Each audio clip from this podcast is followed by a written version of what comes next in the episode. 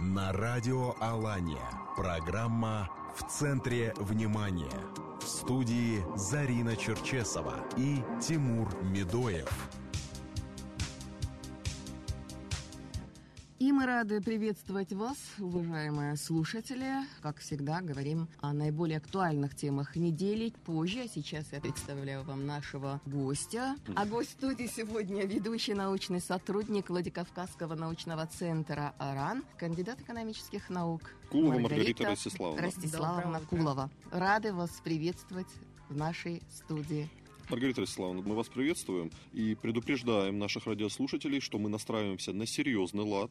Маргарита Ростиславовна представитель науки, это экономист, эксперт, который очень много уделяет внимания экономики нашего региона. И мы часто с вами на эти темы дискутируем и да. призываем наших радиослушателей к экспертному мнению, к экспертному обсуждению. И давайте настраиваться на это. Временно забудем на этот час про крыши, чернозем и ремонт дорог. И поговорим об экономике региона. Но прежде, чем мы приступим к этой дискуссии, потому что действительно предопределила это все пресс-конференция главы, встреча главы с представителями бизнеса, экономическая повестка сегодня, она в тренде, она на поверхности. Мы это обсудим. Но прежде, давайте вспомним. Вот на этом самом месте две недели назад сидел у нас представитель партии «Единая Россия» Марат Казбекович Идзоев, мой друг, руководитель исполкома партии «Единая Россия». И призывал всех пойти на праймерис и проголосовать, в том числе посредством сайта госуслуг. И вот пошел народ и проголосовал. И результаты именно такие, какие мы получили. Да, значит, вы их все знаете. У нас первое место – это Зураб Макиев, а второе место – это Владимир Гуриев, Владимир Гуриев и Махарбек Хадарцев, который э, сразу сложил в себя полномочия, заявил, что это не праймерис, а бог ей что, не согласился с результатами и не полномочия сложил, а вышел из партии даже. Даже из партии он вышел. Вот такие удивительные результаты праймерис. Политическая ну, Артур борьба. Таймазов. Артур Таймазов первый, конечно. И везде, э, значит, Басиев Марат. Глава призывал к отказу от межпартийной борьбы. А внутрипартийная борьба сохраняется. И вот партия «Единая Россия» во всей своей красе продемонстрировала нам, что внутрипартийная борьба, она вот такая, какая может быть, и в ней побеждают лучшие. Лучшие. Ну, пожелаем удачи. Вот такие, значит, у нас результаты. Ну и бог с ними отложили их в сторону и поговорим теперь о чем-нибудь хорошем, об экономике. А почему? Потому что по всем рейтингам, Маргарита Ростиславовна, и мы с вами часто, вернее, вы часто об этом говорили, что мы в хвосте из всех регионов в хвосте по экономическому росту, по экономическому развитию. Показатели очень слабые. Уровень жизни населения, уровень доходов населения. Мы в 80-е места, в хвосте списка. Насколько официальные рейтинги отражают на самом деле существующее положение дел, тоже можно поговорить, поспорить. Но факт остается фактом. По официальным данным мы в хвосте. Значит, нам только развиваться силу физических особенностей развития экономических процессов, значит, нам только вперед и вперед. Ну, куда еще ниже? что называется. И глава, отвечая на вопросы журналистов, в том числе по решению проблем с трудоустройством и других социально значимых проблем, говорит, что только экономика, только промышленность, только сельское хозяйство, развивая эти отрасли, там и туризм, и другие отрасли, мы решим все социальные вопросы. Маргарита Иславовна, беспрецедентно, наверное, открыта сейчас э, власть для обсуждения экономических процессов. Пока. Да, хорошая оговорка в стиле Зарина. Но э, глава призывает к а, широкому общественному обсуждению, в том числе программы развития республики, программы развития отраслей. Ну вот мы и дождались. Наш звездный час, Маргарита Иславовна. Надеюсь, что теперь нас услышат, и теперь все предложения, которые может высказать и бизнес, и наука, будут взяты на вооружение. Надеюсь, что так и есть действительно. И вопрос же еще и в том, что мы по информационной открытости занимали органов по информационной открытости органов исполнительной власти мы тоже занимали последние места. И в частности, скажем, по открытости нашего бюджета за прошлый год, да, тоже одно из последних мест. Понятно, что это не всегда и обязательно прямо пропорционально связано с эффективностью управления в регионе, но тем не менее когда заходишь на сайты органов власти некоторых регионов, то можно практически увидеть, как размещаются ежемесячные отчеты об использовании, об исполнении бюджетов консолидированных, региональных и так далее. А у нас, даже если вы попробуете проанализировать просто как э, эксперт, то с трудом ты можешь найти отчеты об исполнении бюджетов. Поэтому, мне кажется, абсолютно правильно новая глава ставит вопрос именно об а, открытости органов власти, потому что это и есть еще показатель доверия. Люди же должны действительно не заниматься домыслами, там, придумками, куда ушли и так далее. Когда у них есть информация какая-то о том, на что расходуются и насколько по целевому назначению расходуются бюджетные средства, это только ведет и к пониманию в обществе приоритетов развития региона, и сама ситуация бывает э, более стабильная. Это то, чего нам не хватает остро. Мы все это понимаем. Поэтому, если говорить о, послед... о первой, наверное, да, пресс-конференции нового главы, то слова прозвучали правильные. И некоторые слова мне, как управленцу, вообще приятно слышать. Э, про системные, программные подходы, про то, что э, в министерствах и ведомствах они, в общем-то, должны заниматься распределением, правильно исполнять, распределять полномочия и ответственность, и про персональную ответственность. Все правильно было сказано. Единственное, хотелось бы, чтобы за правильными словами следовали правильные дела. Мы все это понимаем, и хотим. Ну да, этого. чтобы они были наполнены содержанием, они ну, остались содержанием. на бумаге. Я, это даже не оговорка была, по открытости тоже. Потому что я не помню, чтобы, когда приходит очередной глава республики, чтобы кто-то сказал, что он говорит неправильные слова и не был бы открыт. Но главное, чтобы это сохранилось до конца. И в какой-то момент, э, как это было сделано вот э, последнее время, вот это информационное поле э, не было закрыто даже для государственных СМИ. Да, мы это наблюдали, эту закрытость, в общем-то, и э, все правильно. Я с вами согласна. Давайте я еще раз напомню нашим слушателям, что в студии прямого эфира радио Маргарита Кулова, ведущая научный сотрудник Владикавказского научного центра АРАН, кандидат а, экономических Можно я дополню? Лаборатории прикладной социологии и конфликтологии Владикавказского научного центра. У нас есть такая замечательная структура. Пользуясь моментом, хочу сказать, мы как раз э, занимаемся тем, что у нас есть такая группа интересных молодых ученых. А, и я думаю, что это, это важно поддерживать молодежь.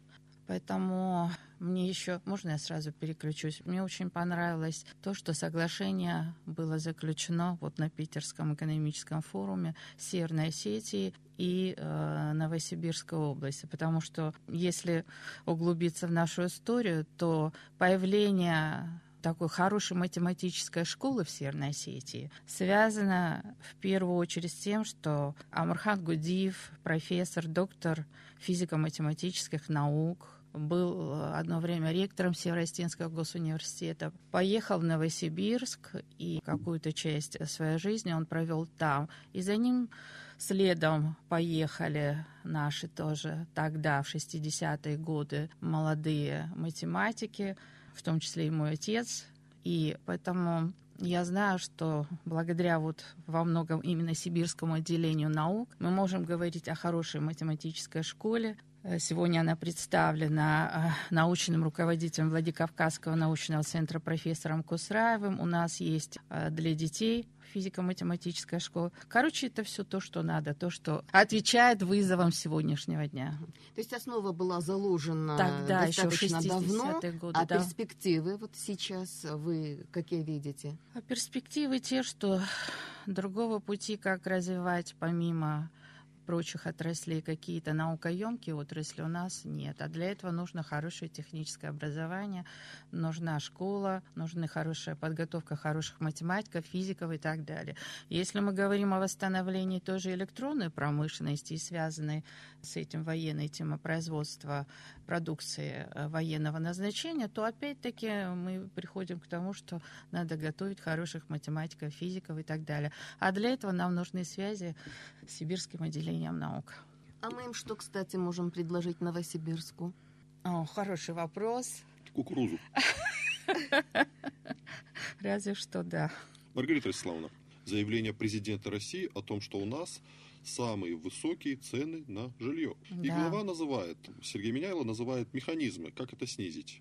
Программный подход, снижение уровня стоимости земельных участков, на которых проходит застройка. Но есть и много других проблем. Вот строительство. Может ли эта отрасль сегодня отвечать современным вызовам экономики, в частности, увеличение темпов строительства, улучшение строительства, улучшение качества застройки в том смысле, в котором это говорит Сергей Меняйло, что это и социальная инфраструктура Да. сразу. Да? Это не Мгм. дома, напичканные рядом один в один, как вот Правильно. этот Мгм. да, как спички э, в, в спичечной коробке, а широко, как это было там в свое время. Места для парковки, детский сад, э, стадион, может быть, и так далее. Ну, абсолютно, наверное, правильный подход, потому что, да, действительно, требования градостроительного кодекса наши, в общем-то, уже построенные объекты и строящие об- объекты, они зачастую действительно не отвечают. Мы все хотим жить в красивом с архитектурной точки зрения и удобном для жителей города а, в такой вот локации. Но, к сожалению, действительно, как-то у нас все это отходит на периферию куда-то, вот что касается размещения социальной инфраструктуры,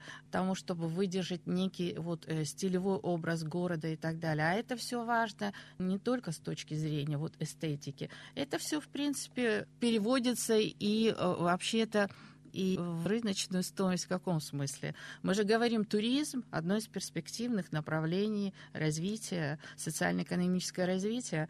И туристы тоже хотят приезжать в красивый, привлекательный город и так далее. Когда они видят вот такие достаточно примитивные просто коробки, в которых нет должного обустройства современной точки зрения территории, нет объектов социальной инфраструктуры и так далее. Но это говорит о том, что это все архаичные подходы, устаревшие и так далее. А сегодняшние микрорайоны – это многоэтажки, девятиэтажки, которые близко-близко друг к другу. И на самом деле... Но здесь смотрите, какой акцент делает глава республики, что у меня нет вопросов к застройщикам. У меня вопросы к тем организациям, ну это в большинстве своем органы местного самоуправления, которые выдают разрешение на строительство. Под что они его выдают? Конечно, строитель, он идет по пути наименьшего сопротивления, и его задача максимально компактно это все упаковать для того, чтобы больше заработать. Маргарита Вячеславовна, так вот, по этим самым ценам, которые оказались большие, все скупается. А мы говорим о том, что уровень доходов населения низкий, и уровень жизни у нас низкий, но скупают все. И вы знаете, вот индикатор э, социальных настроений, это мой парикмахер, он рассказывает мне о том, как живут люди, он думает, что я не знаю, работая в правительстве. Э, А может, и не знаете. Так он говорит, а почему тогда, если мы так плохо живем, готовая кухня, очередь? Почему? Вот официальные данные, факты. Маргарита Исламовна, давайте об этом. Ну, понятно, что те же, скажем, квартиры в новостройках, для кого-то это способ улучшить жилищные условия, для кого-то это способ, скажем, инвестиции, сохранения своих сбережений и так далее. Ну, а то, что у нас существует очень большая дифференциация в доходах населения, это, понятно, никому, это ни для кого не секрет. И да, действительно, с одной стороны, мы говорим о том, что вот бедные республики Северного Кавказа, в частности, тоже э, Северной Осетии. Но московские эксперты зачастую возражают, мол, к вам приедешь, видишь дорогие машины на улицах города, и то, о чем вы сказали, Тимур, и так далее. Люди покупают там много чего. И в ресторанах у нас тоже вечером пойдешь и достаточно. По официальным данным, по данным Росстата, читаю вчера, полтора миллиарда за 4 месяца люди оставили в ресторанах. Официальные данные. А, Маргарита Ростиславовна, у меня вопрос, э, как у обывателя по ценам на жилье? У нас же нет анализа, кто покупает это жилье. Но я же не могу купить, Тимур, я не могу купить жилье. Учитель не может купить жилье. Врач не может. Ну, может быть, редкий врач, который, ну, там, не знаю, высокотехнологичную помощь оказывает, и он получает очень большие деньги. То есть, э, на мой взгляд, абсолютное большинство жителей республики жилье не могут купить. Никогда. Если они не будут воровать, если у них не будет какого-то вот, ну, э, такого дохода, для кого тогда это жилье? Ну вот если посмотреть, кто больше всего зарабатывает деньги, в каких отраслях самые высокие зарплаты, да, то в некоторых российских регионах, например, самые высокие зарплаты в финансовой сфере, айтишники зарабатывают больше всего. А Северная Осетия относится к числу регионов, где самая высокая зарплата в системе государственного управления. И в том числе... И правоохранительных структур. И правоохранительных... Обязательно. Поэтому это тоже в определенной степени влияет на общий совокупный спрос в регионе. Ну да, много военных приобретает, да. у них же всякие программы льготные и так далее. Смотрите, Маргарита Иславовна, туризм. Мы опять говорим о том, что это приоритет развития наших, нашего потенциала, экономики. И вопрос, э, гражданка Абаева, наша радиослушательница, как вы считаете, наша республика готова к развитию туризма? Наша культура, наш менталитет, наши амбиции? Мне кажется, что если взять вот такую сферу, как общественное питание, она у нас конкурентная среда, безусловно. И а, я помню, как-то в одной из зарубежных поездок меня привели в какой-то достаточно пафосный так, ресторан.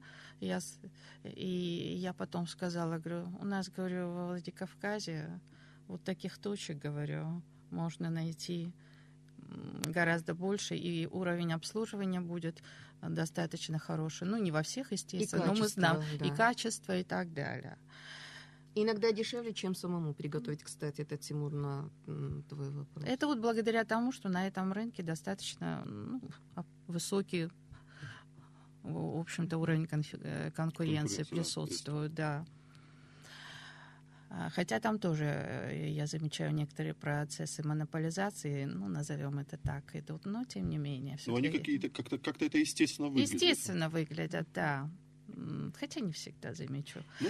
Но, Э, и поэтому, мне кажется, да, другое дело, что мы недавно с коллегами-экономистами говорили, и э, хотелось бы, чтобы это не просто был какой-то примитивный такой вот массовый туризм, а с учетом все-таки того, что этнографический туризм сегодня получает развитие в некоторых э, регионах, наверное, хотелось именно, чтобы шло вот выбор шел в сторону именно вот такого, в общем-то, более специализированного а, направления туризма, бальнеологический туризм угу. и так далее. То есть в этом направлении. То есть нам нужна какая-то изюминка. Изюминка, вот именно изюминка с учетом нашей культуры, э, с учетом э, того, что у нас вот есть определенные ресурсы. Хотя тут, вспоминаю, у нас недавно э, была в республике, приезжала на а, а, форум к нам наверное, сегодня лучший специалист по региональной экономике, профессор Московского университета Наталья Васильевна Зубаревич. Я uh-huh, думаю, что uh-huh. сегодня она, наверное, number one, номер один среди специалистов по региональной экономике. Мы проводили региональные площадки Московского академического экономического форума в республике. Причем должна заметить, что у нас было три таких площадки. Это говорит о том, что и в научном сообществе, и в бизнес-сообществе есть интерес к обсуждению вопросов социально-экономического развития нашей республики. И в частности, на одном из круглых столов который проходил во Владикавказском институте управления, мы обсуждали проблемы инвестиций и занятости в регионе. И Наталья Васильевна отметила, что кто же был тот мудрец, который придумал специализацию Северного Кавказа, развитие нескольких горнолыжных кластеров и так далее. Почему? Потому что это, в общем-то, э, избыточное, скажем так, выбрано было количество развития горнолыжных кластеров, э, на ее взгляд. И я с этим согласна, да. Вообще, эта программа «Стратегия развития Северокавказского федерального округа субъектов СКФО», мы видим, что она существует сама по себе, а, а социально-экономическая жизнь в регионах сама по себе. И э, те институты развития, которые были созданы с целью развития регионов Северного Кавказа, э, Счетная палата дала им очень низкую оценку эффективности их работы, той же корпорации развития и т.п. и т.д. Но, к сожалению, э, возвращаясь к тому, что да, туризм это здорово, надо просто продумать, какие направления туризма и как. Маргарита Ростиславовна, а вот возвращаясь к вопросу радиослушателя, действительно, вот наши амбиции, наша культура сегодня, мы готовы обслуживать туристов? А почему мы не готовы? А, Вы приходите в ресторан. а, Да, бывают иногда, скажем, какие-то такие инертные. Вот недавно мы уже не буду, хотя могла бы назвать из какого А кафе мы. а, Из Винченца. Из Винченца на Яшина мы ушли, потому что, э, да, было вкусно, но мы долго дожидались, когда нам принесут мороженое, а мы с коллегой спешили на занятия. Мгм. Я смотрю, стоит несколько официантов с- со скучающим видом. Я думаю, неужели мороженое тоже надо пойти там подогреть, говорю, или что с ним делать? Неужели нельзя быстрее? Да, Ну, вот вот так. Ну, я думаю, это и Культура, такой я имею в виду, э, единичный случай, да, единичный случай, но тем не менее. Маргарита Александровна, но турист избалован. Он, э, если увидит такое, он в следующий раз не приедет. Мы-то с вами здесь живем. И в следующий раз, проходя мимо Яшина, вы подумаете, ну, вот сейчас-то они исправились, и опять зайдете. А турист больше не приедет. Ну, Мгм. правильно, я тоже туда больше не пойду. А, и, и хорошо, если они не во все наши магазины зайдут. Я думаю, у них такой потребности не будет, потому что есть, конечно, очень приветливые да, продавцы, но есть такие магазины. Я недавно в один такой зашла, я говорю, ну и спрашиваю, вот у вас э, есть э, вот, э, да, такая там рубашка? Она ковыряется в телефоне и говорит, нету. А у вас, говорю, в другом магазине не знаете, есть, у них два магазина, и она говорит, сходите и посмотрите, да, вот представьте, туда турист зашел, и она там ковыряется в этом телефоне, ну и посылает там, идите сами, сходите и У нас не посмотрите. улыбаются, у нас не здороваются, у нас не желают хорошего дня, и у нас не говорят спасибо за покупку, приходите еще. Ну, не всегда, иногда говорят. Да, Я- да, да, Иногда. есть, И, есть, да. и- Ну, как исключение. Ну, не всегда, опять же. Все-таки наши люди отличаются предприимчивостью. И о том, что вот у нас действительно э, специфика социального капитала заключается в том, что э, наши люди достаточно иногда э, быстро, э, ну вы сами общаетесь с предпринимателями, Тимур, и знаете, что среди них есть такие талантливые люди, которые не нуждаются в господдержке, хотя они бы не отказались, но тем не менее они э, могут производить очень хорошую продукцию. И есть такой э, замечательный экономист Александр Аузан, декан экономического факультета МГУ, он как раз говорит о том, что э, Северный Кавказ отличается вот именно этой спецификой, предрасположенностью, в том числе и к предприимчивости. А, а если говорить о Северной Осетии, то а, давайте вспомним, что еще до революции наши люди уезжали а, достаточно большими группами, чтобы заработать из России в ту же Америку. И когда мне коллега рассказывает, как ее там прадед пытался привезти трактор из Америки, где он там был, э, я понимаю, что они приоритеты расставляли правильно. Поэтому научиться культуре сервиса, я думаю, что тоже могут опять. Но уже чувствуется, что все-таки Меняется ситуация. Да, Вот меняется. э, Не везде, но меняется. да. Э, Профессора Зубаревич э, в конце вот нашей деловой части форума мы повезли на ужин в Тиволе. И я видела, что человек, который побывал, э, она очень много ездит по российским регионам, и за рубежом она была приятно удивлена, что вот у нас появился комплекс Тиволи европейского, на самом деле, уровня. Она все ходила, спрашивала, да то, что кто архитектор, по- потому что понятно, что и в архитектурном отношении этот комплекс достойно оформлен.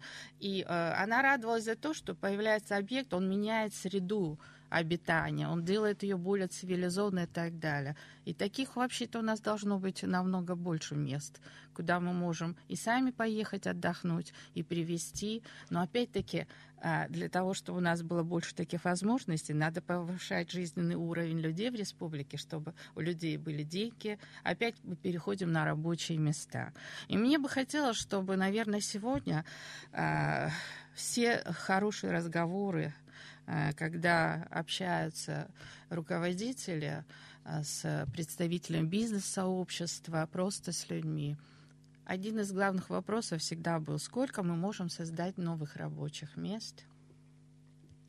Ну, хотелось бы еще высокотехнологичных. Высокотехнологичных. Вот именно высокотехнологичных. Ну, мы уже говорили про науку и образование, почему нам нужна хорошая математическая, физико-математическая школа.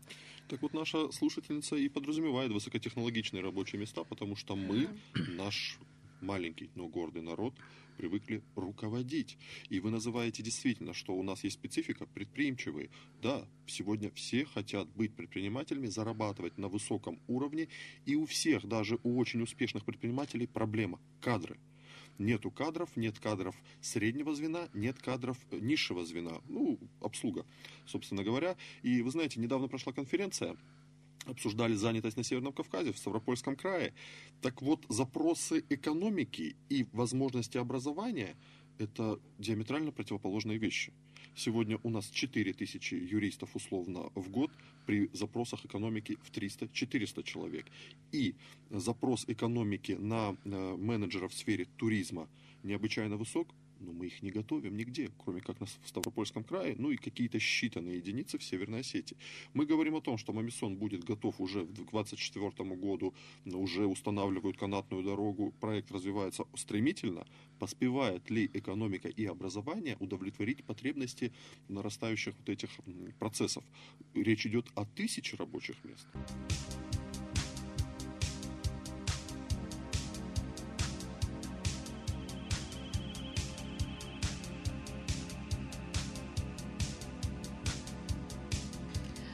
Мы продолжаем наш прямой эфир. И я вам еще раз напоминаю, в студии радио Алания Маргарита Кулова, ведущий научный сотрудник лаборатории прикладной социологии и конфликтологии Владикавказского научного центра РАН. Присоединяйтесь, дорогие радиослушатели, давайте поговорим об экономике, блесните своими знаниями и дайте предложение, чем нам сегодня, завтра заниматься, куда направлять бюджетные деньги, что развивать. Маргарита Вячеславовна, ну в предыдущем часе мы говорили об образовании и запросах экономики. Как это сочетается развивается, и вы вводите связь со среднеспециальным образованием. Тимур, вы правильно абсолютно, на мой взгляд, сказали о том, что действительно существует проблема подготовки кадров среднего специального образования, потому что на самом деле вы общаетесь с предпринимателями, я тоже иногда разговариваю с ними и знаю, что очень часто идут жалобы на то, что нет просто хороших кадров рабочих специальностей и так далее. И понятно, что э, вот это направление нам надо как-то восстанавливать и так далее.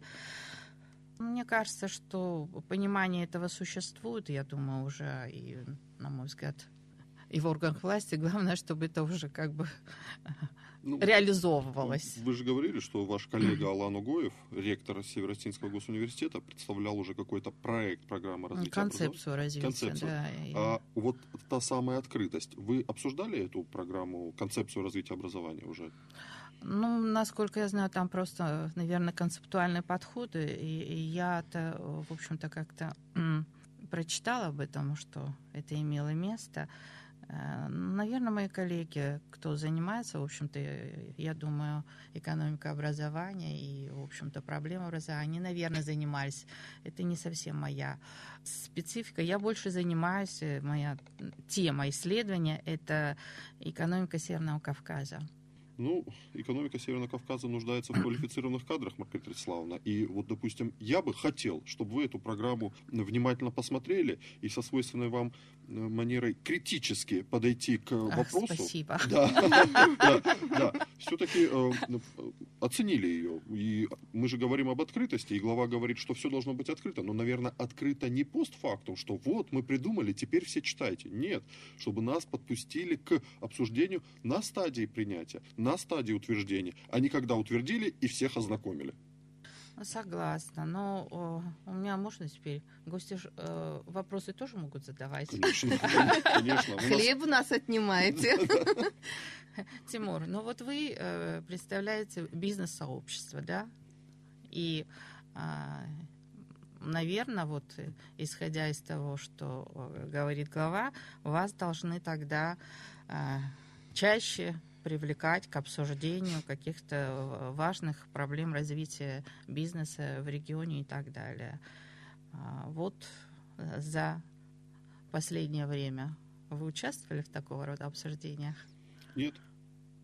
нет. Они были? Они были. Ну, они были от, по отраслям. Вы знаете, я пока не могу назвать, что глава э, обсуждает какие-то механизмы развития. Наверное, он больше знакомится с положением дел, Мгм. встречаясь с представителями сельского хозяйства, проминдустрии, строительства, такие отраслевые встречи.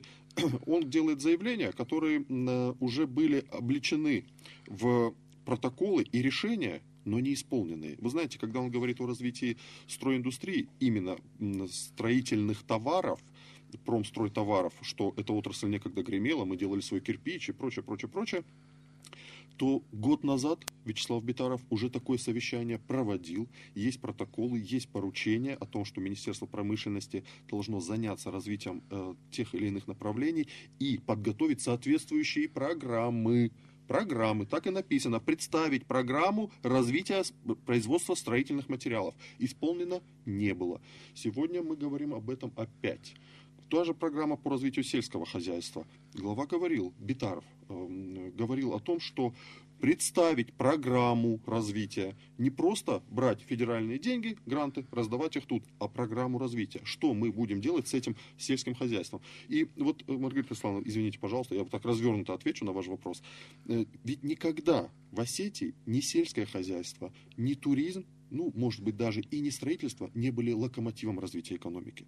А высокие технологии и именно вот эти производства наукоемкие, они были флагманом. Так и есть, да, согласна абсолютно. И э, я тоже думаю, что а, это, безусловно, одним из приоритетов должно стать. Мы же э, гордились тем, что мы одна из наиболее образованных э, республик, один из таких наиболее продвинутых регионов. А, И сейчас, э, наверное, мы несколько свои позиции, может быть, уже и сдали, но, тем не менее, потенциал все равно есть. Есть потенциал. Ну, только остается на это надеяться. Да, и, э, в А- общем-то, его, да, надо развивать. У меня тоже вопрос к Тимуру Да. Медову, потому что он у нас тут в двух качествах. Он ведущий программы, главный ведущий, и плюс уполномоченный по защите прав предпринимателей. А, вот а, меня, а, Сергей Меняйло на экономическом форуме, давая интервью или после подписания соглашения с Новосибирском, тоже подчеркнул, что Северная Осетия на пятом месте среди регионов России по количеству людей с высшим образованием на тысячу человек.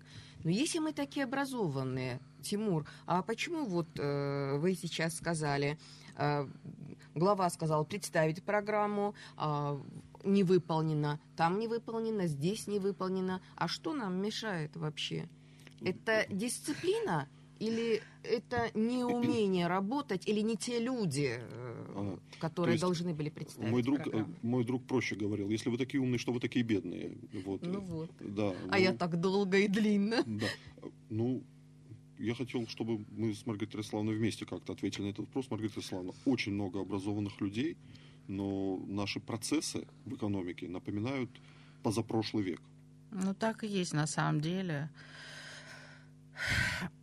Я вспоминаю, вот вы затронули вопрос, что у нас программы, какие-то программы у нас принимаются, в то же время у нас программы нет. Вот стратегию мы разработали последнюю три года тому назад. До 30-го года. До 30 года. Но опять же, что такое, что касается стратегии. Как-то раз Станислав Магомедович Кисаев сказал, что каждые три года мы принимаем новую стратегию, и каждый раз это а, плохо переписанная книга Бориса Бероева 1960 года, что такое. Лучше не скажешь. А, да, на самом-то деле э, Извините, пожалуйста, Борис Бероев это...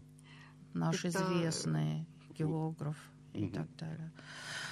А, Поэтому э, действительно э, программ вроде и разрабатываются они, и те же стратегии мы периодически э, заказываем а, в- у в- у внешних авторов, как правило.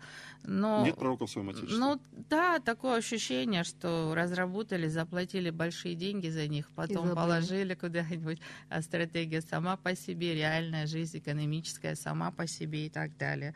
И вопрос действительно правильный, если мы такие образованные, талантливые и так далее, но опять-таки все упирается в систему управления, потому что можно не а, иметь каких-то богатых природных ресурсов, Но примеры стран Юго-Восточной Азии, где не было особенного ресурсного потенциала, кроме человеческого, показывают, что действительно, как говорили классики управления, 80% успеха в нации зависит от управления. А возвращаясь к нашей системе управления, а, когда на одном из недавних заседаний правительства а, глава республики задает вопрос о том, как снабжаются обеспеченные лекарственными средствами льготники и больницы, и от замминистра мы слышим ответ на 14%, а от министра здравоохранения на 50%, то у меня возникает, и не только у меня, у многих возникает вопрос, вы там разберитесь, пожалуйста, немножко с цифрами и так далее. Поэтому, опять же, вот возвращаемся к тому, что одна из проблем это вот мягко говоря, неэффективная система государственного управления. Ну... А в этой системе э, вот насколько важна кадровая составляющая? Ну, мы же все понимаем, что это очень важно. Просто вопрос всегда заключается в том, что э, Зарина, у вас одно представление, наверное, о профессионале. Вы, мы все вот сейчас строй будем говорить, что нам нужны профессиональные кадры. Но вопрос в том, что э, у вас, наверное, несколько свое представление, у Тимура свое, у меня свое. Наверное, надо как-то вот э, отвлечься от наших личных предпочтений ну, хотя все равно они будут иметь э, э, место и так далее. Но, опять же, первое лицо во многом задает уровень и определяет кадровую, принципы кадровой политики. Мы это уже тоже проходили, мы это уже все видели. Может быть, в чем-то плюс нашей нынешней ситуации мы много видели, как не надо проводить кадровую политику. Давайте дождемся по-моему, Наполеону принадлежит фраза, что стадо баранов, возглавляемое львом, всегда будет сильней стада львов, возглавляемое бараном.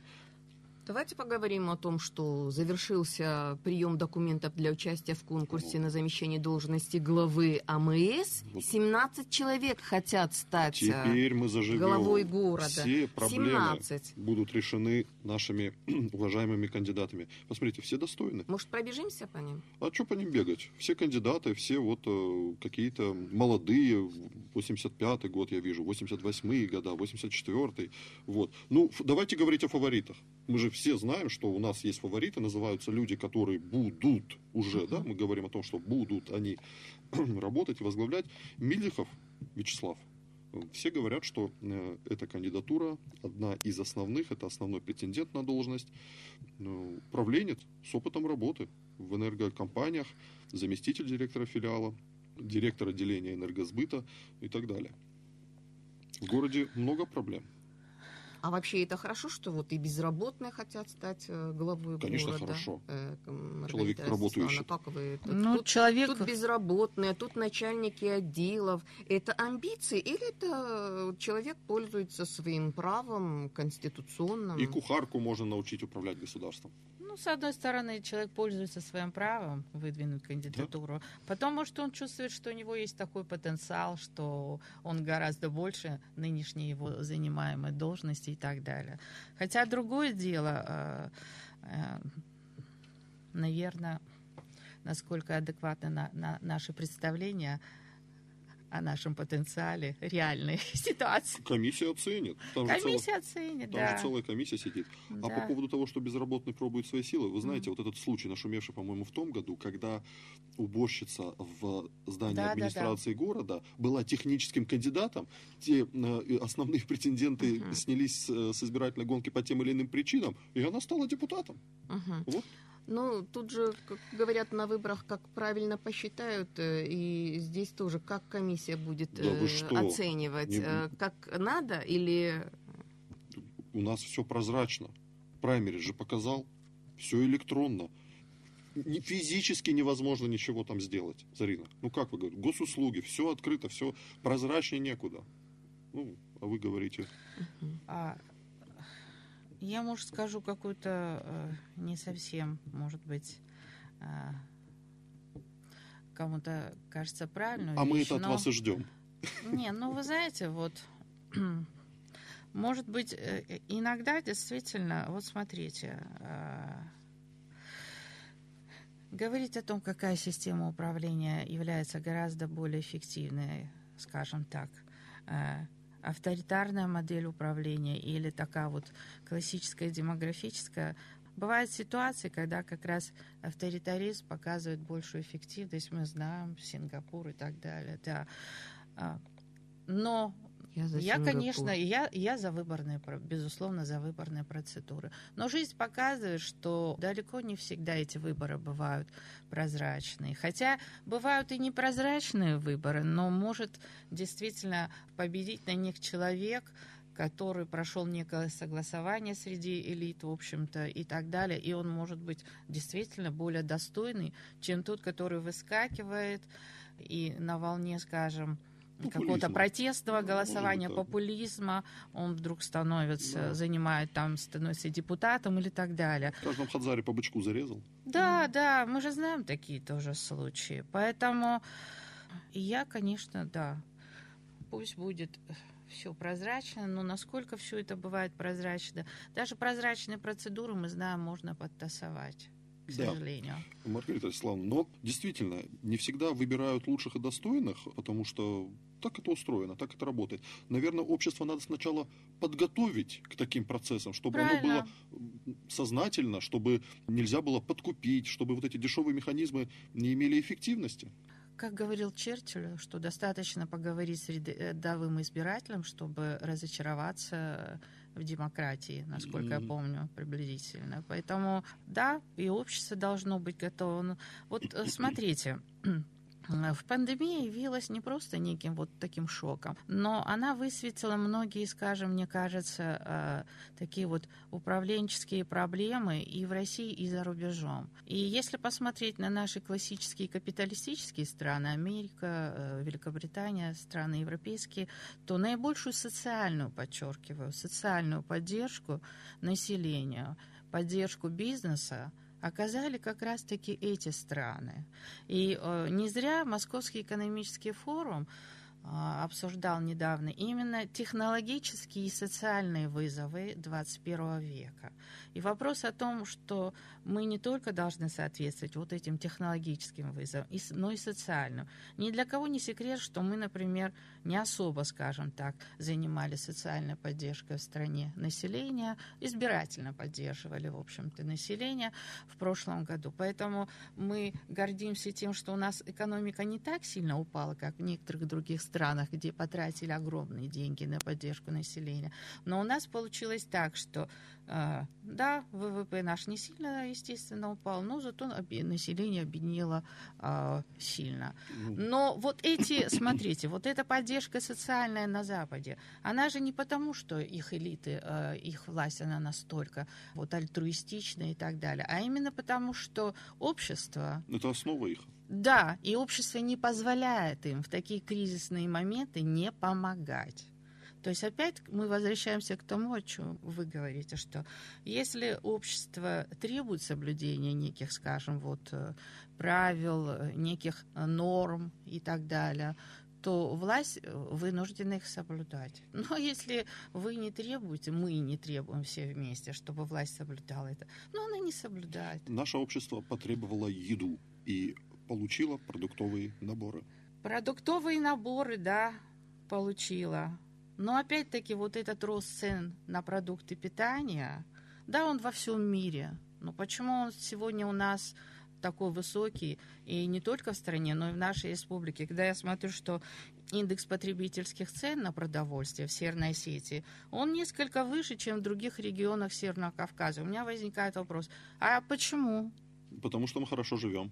Вопрос не только в этом, почему мы хорошо. Отчасти я могу согласиться, что да, у нас то, о чем мы с вами уже в первой части говорили, да, особенности внутреннего спроса в связи, да, вот с зарплатами высокими достаточно. Теневая экономика. Теневую экономику. Вот, да, опять же, да.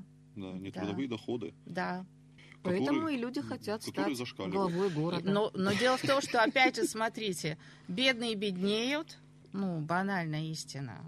Опять же, вот в эту пандемию сейчас мы видим, что доходы у некоторых, скажем так, социальных групп становится все ниже и ниже. Ну, у нас программа по борьбе с бедностью. Вот, не напоминайте мне эту программу. а почему? Потому что когда я 250 на тысяч неё- человеку, на, пожалуйста, ну, тебе. я ее когда смотрела, мне казалось, вот им надо было формально эту программу сделать, э, нашу республиканскую. Они собрали вот из разных, скажем, программ понемножку, собрали все, собрали. А по сути, если вот реально посмотреть, то ну, там и нет никаких серьезных предложений. Хотя я не могу упрекать только наших авторов этой программы бо- борьбы с бедностью, потому уровне. что на федеральном, да, давайте признаемся, что и на федеральном уровне мы пока ограничиваемся только громкими заявлениями борьбу, борьба с бедностью, а на самом-то деле, на самом-то деле серьезная работа не ведется. Об этом говорят, об этом говорили известные ученые и на форуме Московском академическом. Ну, это все понимают и все знают, что реальные доходы населения на самом деле сильно упали. И вопрос в том, что вы кого к бедным относите? Вот надо с этим определиться. Дело же не только в Да, том, что критерии, конечно, что это те, кто, по- кто зарабатывает ниже прожиточного минимума. Этот прожиточный несчастный минимум, который мы установили в начале 90-х годов, некий физиологический минимум, он не позволяет удовлетворить базовые э, потребности человека. Да. Физиологические и культурные потребности. Поэтому, опять-таки, если исходить не вот из этого пресловутого прожиточного минимума, а вот из некого там минимального потребительского бюджета, то окажется, что у нас там не 12, не 13 и не 15 процентов бедного населения. А 70? Ну, 70, наверное, господин Дерибаско так это посчитал с помощью своих экспертов. Но мне кажется, я, я склоняюсь ближе к оценке э, экспертов ну, около 35-40. Тоже дискуссионно, Маргарита Иславовна. Мое глубокое убеждение, что меньше 150 тысяч на семью в месяц доход. Сегодня. Это, сегодня это все, это уже черта бедности. 150 тысяч это э, семья, муж, жена, двое детей. Это то, что сегодня должно быть минимально. На мой взгляд. Ну, точно так же могу сказать, что минимальный прожиточный э, уровень сегодня, я согласна с э, академиком Нигматулиным, около 45-50 тысяч. Минимальный На человека. прожиточный минимум, да, В среднем по стране. да. 45 тысяч рублей. Ну, приличные деньги. И Это существующий вот сейчас? Ну, э, должен быть, да. а, должен быть. должен быть, конечно. А то я уже перепугалась. Думаю, где эти, Как кто вы- эти 45 тысяч Как вы получает? думаете, как нам сегодня в Осетии добиться вот таких показателей? 45 тысяч на человека, чтобы зарплата была в нашем регионе, где э, средняя заработная плата, наверное, остается 15-20 тысяч рублей.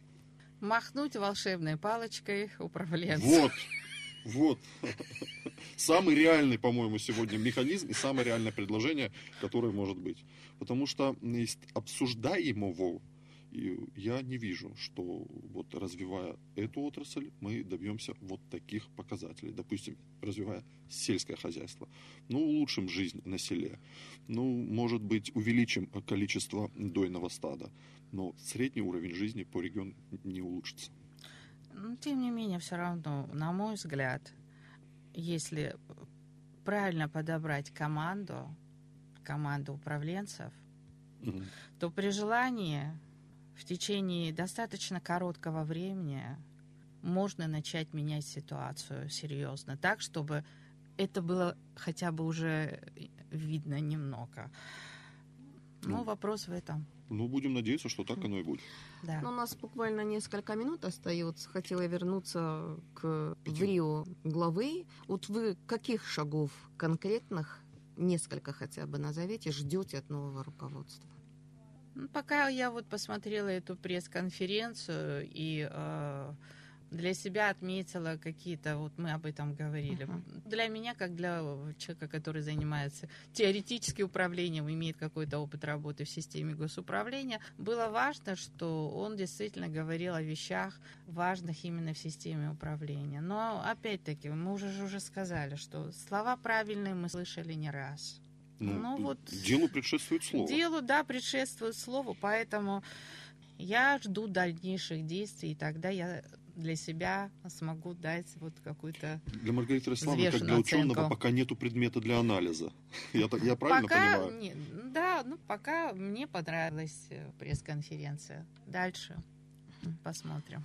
Ну вот когда будет база для разговора, мы Маргариту Ростиславовну еще раз позовем. Маргарита Славовна, как вы думаете, это уже в следующем году, наверное, надо ждать, да? Следующий э, экономический цикл или бюджетный цикл следующий, да? То есть будет сформирован бюджет на Новый год, Да, он будет сформирован новой командой, да, уже будет новый состав правительства, и можно анализировать. да. Отлично. Маргарита Иславовна, все-таки Петербургский международный экономический форум и ваши ожидания помимо тех соглашений, которые вот, заключены в сфере науки. Как вы думаете, что это может дать нашему региону? Вот эта делегация представительная, которая туда поехала, состоящая на 80% из чиновников, да, экономический форум. Э, Вот э, что они должны нам привести? Ну, как правило, у нас много таких э, форумов проводилось, э, и в Сочи бывали эти форумы, и э, ездили наши представители власти с разного рода инвестиционными проектами, заключали рамочные соглашения всякие и так далее. Ну и по бумаге всегда выходило, что все хорошо, работа идет и так далее. Поэтому, опять-таки, я думаю, что, наверное, будут заключены какие-то или проработаны какие-то соглашения. А, Опять-таки, э, ну посмотрим, как все это будет реально действовать. Не могу вас не спросить. Э, Прошлые поездки предыдущая команда привезла с собой э, Леруа Мерлен, Метро, крупные сетевые компании. Мы с вами были участниками вот этих общественных процессов, когда наш бизнес возмущался приходу внешнего игрока, э, потому что мы, э, они считали, что они будут поставлены в заведомо неравные условия экономической конкурентной борьбы. Как вы думаете, все-таки это плюс для экономики спустя какое-то время приход крупных игроков на внутренний рынок Осетии? У меня двойственное к этому отношение. С одной стороны, крупные игроки приносят все-таки, как правило, все-таки более высокий уровень культуры, сервиса и так далее. С другой стороны, зачастую они лишают каких-то э, рабочих мест э, в, в регионе. Но тем не менее, вот такой частный пример. Мне надо было какие-то двери э, купить на дачу. И ну, я поехала в Леруа Мерлин и так далее. Потом нашла то, что мне надо было в маленьком магазинчике на Карцинском шоссе. И я подумала, ну хорошо, есть Леруа Мерлен, все равно я пошла там, где это было э, дешевле, ну и достаточно, на мой взгляд, качественно. Поэтому ну, тоже нет однозначного ответа. И да, и нет. Отлично. Надо регулировать приход крупных игроков. Будем завершать. Завершаем. Время, отведенное для нашей программы, уже закончилось, поэтому Да, мы, оплаченное комитетом по печати э, время. благодарим э, вас, э, Маргарита Ростиславовна, что вы Спасибо вам. пришли. Ждем вас еще. Маргарита Кулова была в студии эфира радио. Провели программу Тимур Медоев, Зарина Черчесова. Выход в эфир обеспечивала Нателла Караева. Оставайтесь на нашей волне.